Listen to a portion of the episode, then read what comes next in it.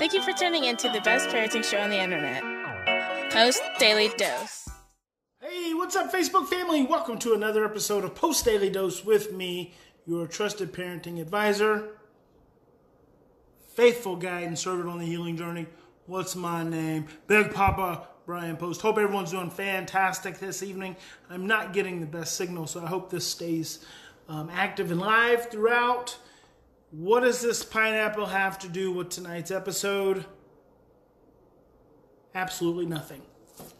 I just love pineapple, and during this time of stress, I think it's important that you do things and eat things that make you feel good because those are two basic ways to lower your stress. And that's not even the topic of tonight's post daily dose. Actually, it's called virtual success, and failure is the way. Virtual success being Today, I did a virtual seminar for 140 educators in Del Norte County. How cool is that?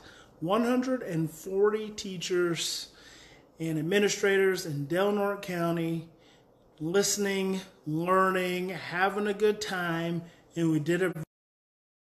We didn't even have to leave our locations to do it. So where there is a will, there is a way. And take this time when so many of us are quarantined inside of our homes to expand your knowledge, expand your education. There's so much education available on the internet right now. You could go to YouTube. Doesn't have to be parenting stuff. Doesn't have to be my stuff. Just anyone's stuff. Anything you ever thought about wanting to do is possible. It's just setting out there.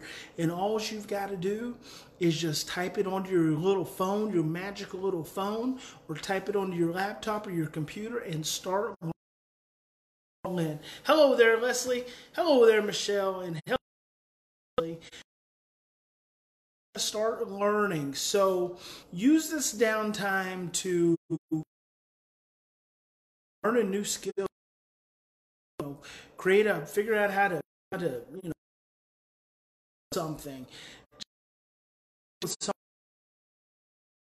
Netflix mushy. And let me tell you, I do my fair share of Netflixing and Redboxing and all that good stuff. By the way, did you know speaking of learning, that the founder of Netflix is also one of the co founders of Redbox. I bet you did not know that, but I know that because I am an avid audio listener. So, why is failure the way? Failure is the way because it is only through failing that you can stop and learn what you could have done differently, what you might do differently the next time, and how you think it could work out better for you if you follow a new path. Your brain is conditioned to follow the same path over and over and over again. If it's a challenge with your children, your brain is organized in a way that it's going to follow the same path over and over and over again. And when it does that, it's going to take you to the same outcome. In to learn something differently, you must be willing to do something differently. And that's the hard part. We all want different outcomes albeit our children's behaviors or whether it's our, our spouse our spousal relationships or our partner relationships or our parenting relationships we all want these different outcomes but seldom are we willing to take the effort and the initiative to actually do something different. But a lot of times, the doing something different means you have to do something the same way and finally realize once and for all it did not work then. So when can how can I do something different? As, as I was talking to the educators today in Del Norte County, one of the things I pointed out is on my, my continuum, my parenting continuum, I'm always showing people, you know, we have these same things that we do with our families over and over and over with our with our children over and over. The punitive things, the timeouts and the consequences and the spanking and the points and rewards. We do these things over and over and over again. Why do we do these things over and over? It's because of stress. See, I say to parents, don't do these things with children because they stress your children out more, and stress is the culprit. But why over as a stress suppresses our short term memory. Therefore, we forget that the way we handled it last time was not effective. That's why we're trying to handle it the same way again this time. And we keep doing it over and over, and we think we got to do more of it. That's a stress. So, mess up. Mess up brilliantly, mess up wonderfully. Don't shame yourself. Don't guilt yourself. Don't judge yourself. Don't punish yourself. Learn from it. Learn from it and then ask yourself backtrack. What could I have done differently that may have created a different outcome? See, the process dictates the outcome. Ask yourself that question. I believe 100% that you are, you have all the answers inside of you as a parent raising challenging, sensitive children, as teachers, challenging, sensitive children, you know, trying to educate a whole classroom of children. I believe you have every resource and solution within you to be able to create the breakthrough in your home, in your classroom that you've always wanted to. But the problem is that when we fail, we judge ourselves. And guess what judgment does? Judgment creates more stress. Guess what stress does? Stress suppresses the short term memory. And then guess what happens? We end up doing the same thing over and over and over again. So plan to fail, plan marvelously. Don't judge yourself, don't shame yourself learn from it and figure out how can I do it different next time? Hello there, Lydia. How can I do it next time? How can I do it different next time? And the other thing is, severe behavior is predictable, guys. It's predictable. Don't let anyone tell you that it's not. Don't let your own brain convince yourself that your children are catching you by surprise because they are not. When you are stressed, your attunement radar is dialed way down.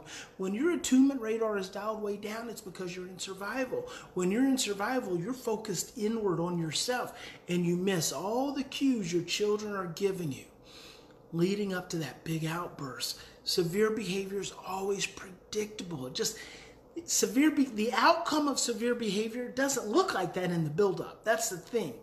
You think that your child's big aggressive outbursts or knocking a hole in the wall, like what are they supposed to start doing this? And then it just gets louder and louder and louder, and pretty soon it's a big boom. No, it doesn't work like that. The signals work when they come in from having been away from you all day and they slam the door. The signals are when you ask them if they want something to eat and they don't eat all day. The signals when they spent five hours on a video game and you ask them to get off and they get all cranky and grumpy. Those are signals. You have to listen to those things and then practice prevention instead of waiting and having to intervene. It's not about the behavior. All behavior arises from a state of stress in between the behavior and the stress is the presence of a primary emotion. There are only two primary emotions love and fear. It's through the expression, the processing, and understanding of the fear that you can calm the stress, and that's how you diminish the behavior. God bless each and every one of you. Big Papa loves you. I hope heeding the warnings, staying inside not venturing too far away, staying away from big groups. Support your local small businesses. There are a lot of small businesses. Man, they are struggling. I just talked to one recently. I just went down there and a, a barbecue restaurant is selling their produce and selling their food just like a little supermarket. Why? Because if not, that food's going to all go bad. So be on the lookout for opportunities to support your local business people and, and let's just ban get through this thing and keep your butt in the house and stay away from the big groups of people. We got to get inside. We got to get isolated, just like the scripture says. Close your doors and hide yourself away for a short period of time. Let's let this stuff pass right on by us. All right, guys, remember, in any given, any given situation, we always have two choices. We can continue to react from our same blueprints of stress, fear, and overwhelm, or we can stop, we can slow down Take three to 10 deep breaths and choose love. And I hope you choose love. God bless you. And we will see you tomorrow.